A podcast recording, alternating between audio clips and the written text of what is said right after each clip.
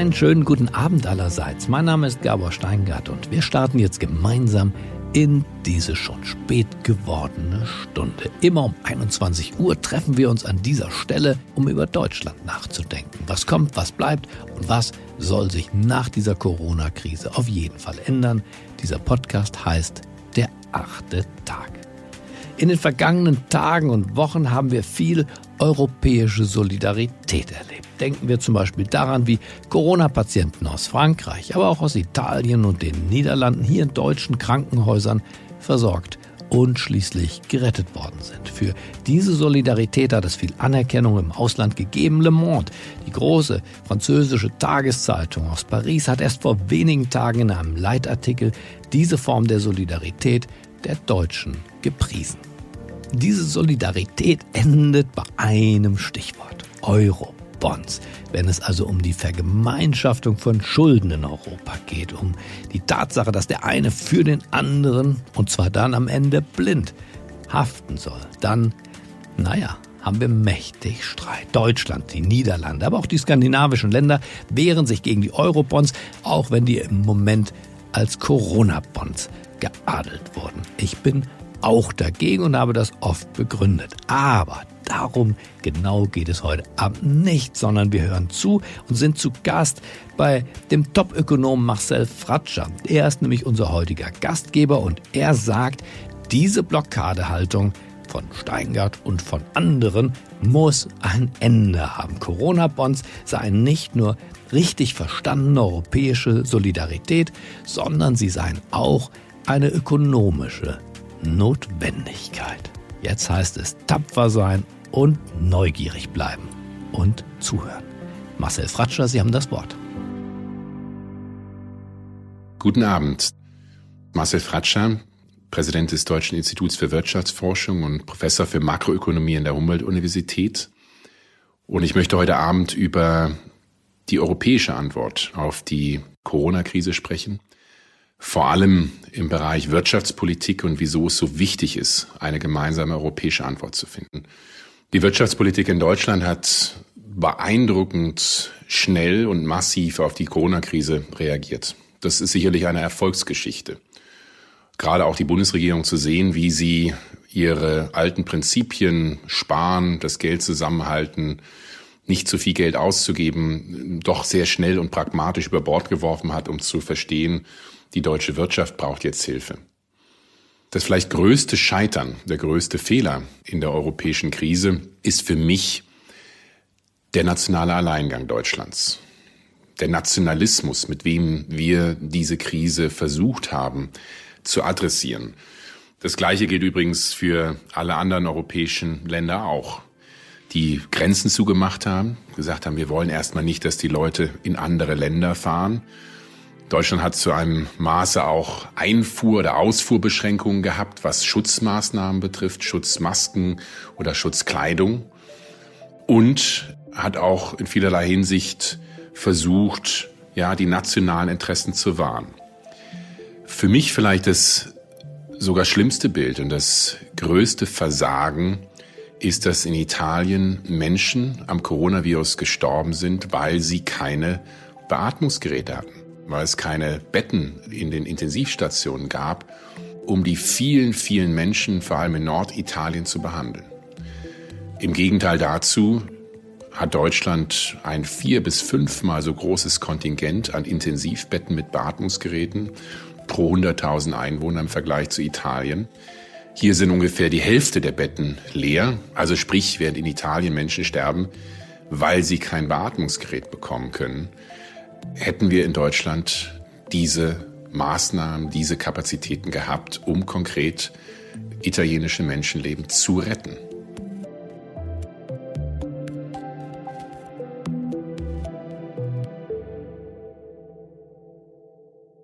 Ja, natürlich gibt es Bemühungen, Menschen aus Frankreich über die Grenze nach Deutschland zu bringen, aus Italien nach Deutschland zu fliegen. Und natürlich gibt es positive Beispiele, wo viele sich eingebracht haben, viele Krankenhäuser, auch die öffentliche Seite, also auch der Staat versucht hat zu helfen.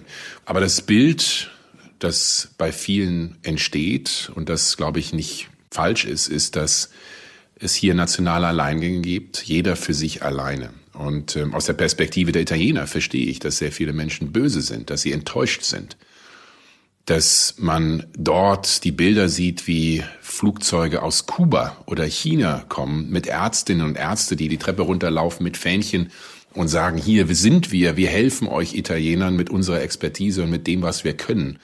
Also zwei bitterarme Länder, die ihre Kapazitäten, ihre Ärztinnen und Ärzte bereitstellen, um zu helfen in der Not.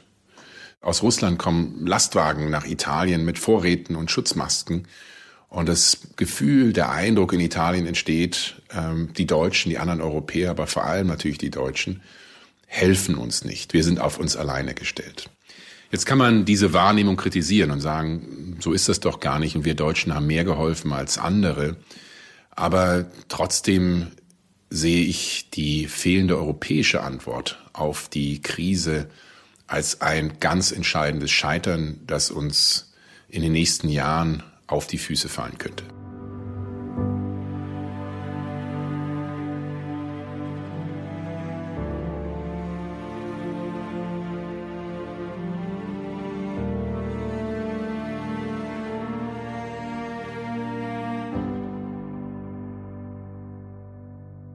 Jetzt kann man über Solidarität sprechen, fragen, wie wollen wir Europäer zusammenleben innerhalb der Europäischen Union. Aber es geht nicht nur um Solidarität, sondern mein Kernpunkt ist, dass es in unserem deutschen Eigeninteresse ist, dass alle in Europa durch diese Krise durchkommen oder so gut es geht durchkommen, dass es eben keine riesigen Unterschiede gibt, wie das der Fall ist, dass Menschen in Italien und Spanien viel, viel stärker betroffen sind als in anderen europäischen Ländern und vor allem auch diese beiden Volkswirtschaften einen sehr viel höheren Preis, nicht nur in der Form von Menschenleben, sondern auch durch höhere Arbeitslosigkeit, zerstörte Existenzen von Unternehmen leiden, als es anderswo in Europa der Fall ist. Es ist im Eigeninteresse, denn wir Deutschen müssen verstehen, dass die deutsche Volkswirtschaft nicht in Isolation existiert, dass wir nicht auf einer Insel der Glückseligen leben, sondern dass unsere Volkswirtschaft ein integraler Teil der europäischen Wirtschaft ist. Die Hälfte unserer Wirtschaftsleistung, fast die Hälfte sind Exporte, sind also Produkte, die wir im Ausland verkaufen. Fast jeder zweite Job in Deutschland und übrigens viele der besten Jobs hängen direkt oder indirekt an unseren Exporten. Unser Wirtschaftsmodell in Deutschland ist, wir exportieren. Das ist unsere große Stärke. Dazu brauchst aber Länder, brauchst Unternehmen, brauchst Konsumenten, die unsere Produkte kaufen. Und über die Hälfte unserer Exporte gehen nach Europa. Das heißt, ohne ein starkes Europa hätten wir diesen Wohlstand heute nicht, den wir haben. Und würde es uns nicht besser gehen als vielen anderen. Und wir würden uns auch nicht aus dieser Krise erholen können. Wir kommen aus dieser Krise nicht heraus aus eigener Kraft, sondern nur als Teil eines starken Europas, das sich gemeinsam erholt und gemeinsam aus dieser Krise rauskommt, auch wirtschaftlich. Und es ist nicht nur, dass wir viel exportieren, sondern wir sind auch auf Vorleistung aus anderen europäischen Ländern angewiesen. Von Maschinen oder Vorleistung für Maschinen aus Italien, aus Norditalien. Autoprodukte, Teile aus Spanien oder Slowenien oder Slowakei. Also es besteht letztlich eine große Lieferkette, eine große Volkswirtschaft und die heißt nicht Deutschland, sondern die heißt Europa. Und wenn ein Teil dieser Kette bricht, dann haben wir in Deutschland ein großes Problem. Also die europäische Wirtschaft ist so stark wie ihr schwächstes Glied. Und das sind nun mal im Augenblick Italien und Spanien.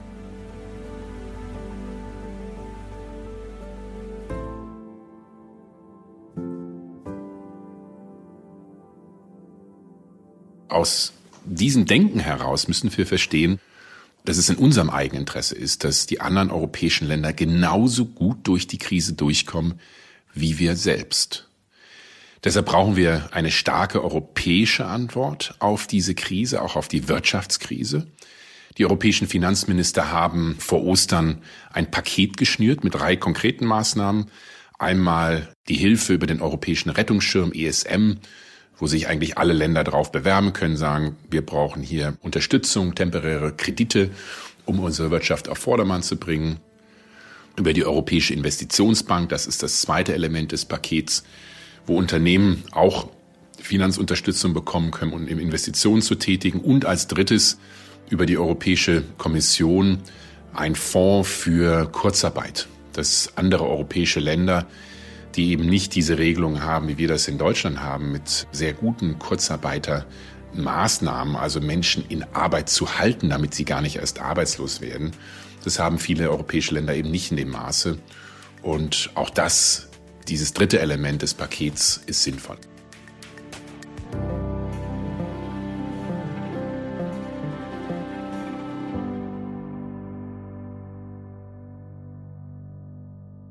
Die große Frage, die wir uns alle stellen müssen, ist, wie erholen wir uns denn aus dieser Krise? Wie kommen wir da wieder raus? Und das ist der strittige Punkt in der europäischen Diskussion. Die Finanzminister nennen es ein Recovery Fund, also ein Erholungsfonds, wie man sich wieder von dieser Krise erholen kann, worüber immer noch gestritten wird und wo man sich nicht einigen könnte. Wofür soll dieser Fonds genutzt werden? Soll das für Nachhaltigkeit sein, für Klimaschutz, für Investitionen in Digitalisierung, für Bildung? Was genau soll da gemacht werden? Und vor allem, wie viel Geld soll da drin sein? Und wie soll es finanziert sein? Und das ist der wunde Punkt, über den viel gestritten wird. Auch viele Wissenschaftlerinnen und Wissenschaftler in Deutschland haben vorgeschlagen, dieser Fonds sollte eigentlich über Eurobonds, Corona-Bonds finanziert werden. Und das ist ein Wunderpunkt weil er letztlich bedeutet, dass eine solche Finanzierung dazu führt, dass im schlimmsten Fall der Fälle, wenn Italien beispielsweise pleite gehen sollte, deutsche Steuerzahler eventuell für italienische Schulden gerade stehen müssten. Also diese Haftungsübernahme. Und das ist ein rotes Tuch für viele in Deutschland. Dass ich verstehe, dass das ein rotes Tuch ist. Äh, natürlich keiner will gerne Haftung übernehmen für andere. Aber ich glaube, wir sollten uns und müssen uns ehrlich und kritisch mit dieser Idee auseinandersetzen.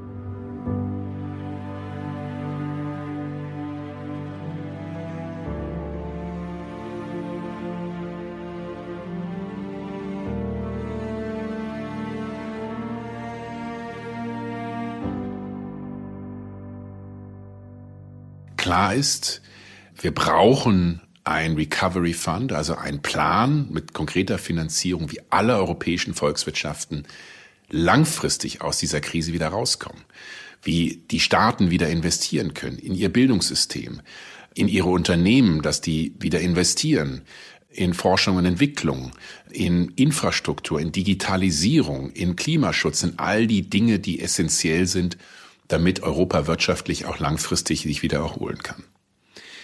Der erste Einwand, den ich eben gesagt habe gegen Corona-Bonds oder Euro-Bonds, ist, dass im schlimmsten Fall der Fälle Deutschland eine Haftung für Italien übernehmen müsste. Jetzt ist die ketzerische Frage, wäre das so schlimm? Und sind wir nicht eh schon in der Haftung für unsere Nachbarn in Europa? Und für mich ist die Antwort ein ganz klares Ja. Natürlich haften wir für unsere Nachbarn, genauso wie unsere Nachbarn für uns haften, als Deutschland der kranke Mann Europas war. Das ist 15 Jahre her. Viele vergessen das gerne. Gab es fünf Millionen Arbeitslose in Deutschland. Deutschland war der kranke Mann Europas. Viele unserer Nachbarn haben auf uns geschaut und gesagt, guck mal, die Deutschen kriegen das nicht hin. Und wir Deutschen haben damals von einer starken europäischen Wirtschaft, von einer boomenden Nachfrage profitiert und konnten uns aus dieser schwierigen Zeit raus exportieren. Das war also nicht nur unsere Leistung, es war es auch, aber es war auch ganz entscheidend mit einer europäischen Leistung Unterstützung.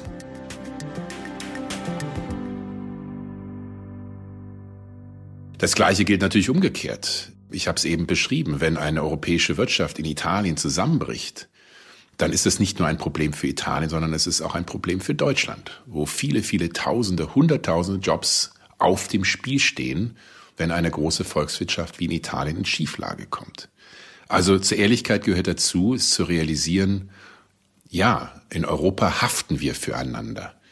Eine Wirtschaft, die so stark integriert ist, bedeutet auch immer, dass man indirekt oder direkt füreinander in der Verantwortung steht. Und Corona-Bonds machen das explizit. Deshalb ist es eigentlich nichts Neues, dass man füreinander in der Haftung ist. Und Ich glaube, das Risiko sollten wir Deutschen eingehen, denn die Alternative ist eine deutlich schlechtere. Die Alternative ist, dass Italien durch diese tiefe Krise in eine wirtschaftliche Depression absinken könnte, also starker Anstieg der Arbeitslosigkeit, viele Unternehmen gehen insolvent. Damit könnte auch das Finanzsystem in Italien in Schieflage kommen, also eine realwirtschaftliche Krise führt zu einer Finanzkrise und darüber dann zu einer Staatsschuldenkrise, dass der italienische Staat also seine Ausgaben nicht mehr finanzieren kann. Und dann ist man in einem Teufelskreis, ähm, was wir in Griechenland gesehen haben, 2010 bis 2015, eine tiefe, tiefe Depression. Ich bin da fest von überzeugt, dass Italien bei weitem stärker ist und besser dasteht als Griechenland damals. Das ist also kein Vergleich. Und es muss aber auch in unserem Interesse sein, ein solches Szenario in Italien zu verhindern.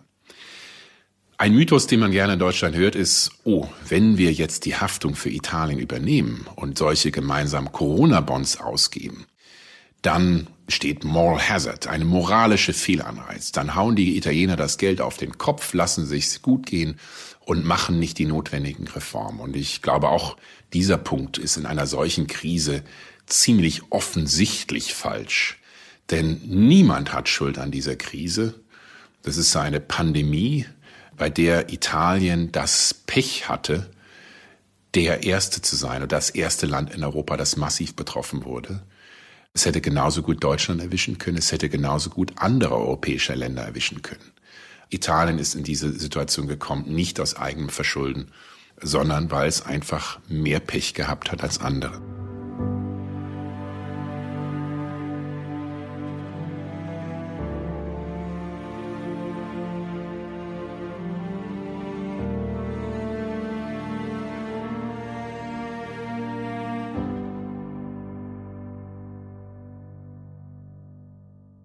Ein weiterer Punkt, der häufig moniert wird, und das ist wieder typisch deutsch, ist, dass wir gerne über die Europäische Zentralbank schimpfen, die jetzt ein riesiges Programm aufgelegt hat, um Staatsanleihen, Unternehmensanleihen zu kaufen, über 750 Milliarden Euro bis Ende des Jahres. Und das hilft, die Finanzmärkte zu beruhigen, dass die Zinsen auf italienische Staatsanleihen moderat bleiben. Aber auch hier versteckt sich Deutschland hinter der Europäischen Zentralbank. Und wir Deutschen sind hervorragend darin, auf der einen Seite über die EZB zu schimpfen, dass die doch bitte nicht solche Anleihen kaufen sollten, dass sie viel zu viel machen. Aber auf der anderen Seite tun wir zu wenig, um der EZB einen Teil dieser Aufgabe abzunehmen, nämlich sicherzustellen, dass die Finanzmärkte eben nicht in eine Krise abrutschen, das Vertrauen da bleibt in die Zukunftsfähigkeit der europäischen Wirtschaft. Und auch aus diesem Sinne wäre es ehrlich und konsequent, wenn Europa und allen voran Deutschland mehr gemeinsame Verantwortung übernimmt über eine Finanzpolitik, über einen Recovery Fund, also einen Erholungsfonds, der klug in die Zukunft Europas investiert und damit auch letztlich und mit diesem optimistischen und auch hoffnungsvollen Bild will ich enden, dass wir realisieren, was wir in Europa haben. Dass Deutschland ohne ein starkes Europa wirtschaftlich nicht florieren kann. Dass Deutschland ohne ein starkes Europa weltweit gegenüber China und den USA die eigenen Interessen nicht wird verteidigen und vertreten können. Und dass wir diese Europäische Union stärken müssen, dass wir die Integration vollführen müssen um letztlich unsere Interessen und auch unseren Wohlstand in Deutschland als Teil eines starken Europas wahren können.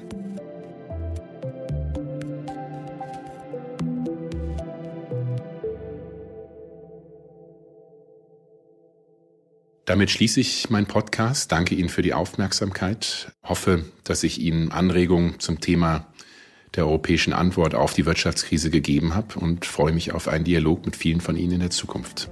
Dankeschön und guten Abend.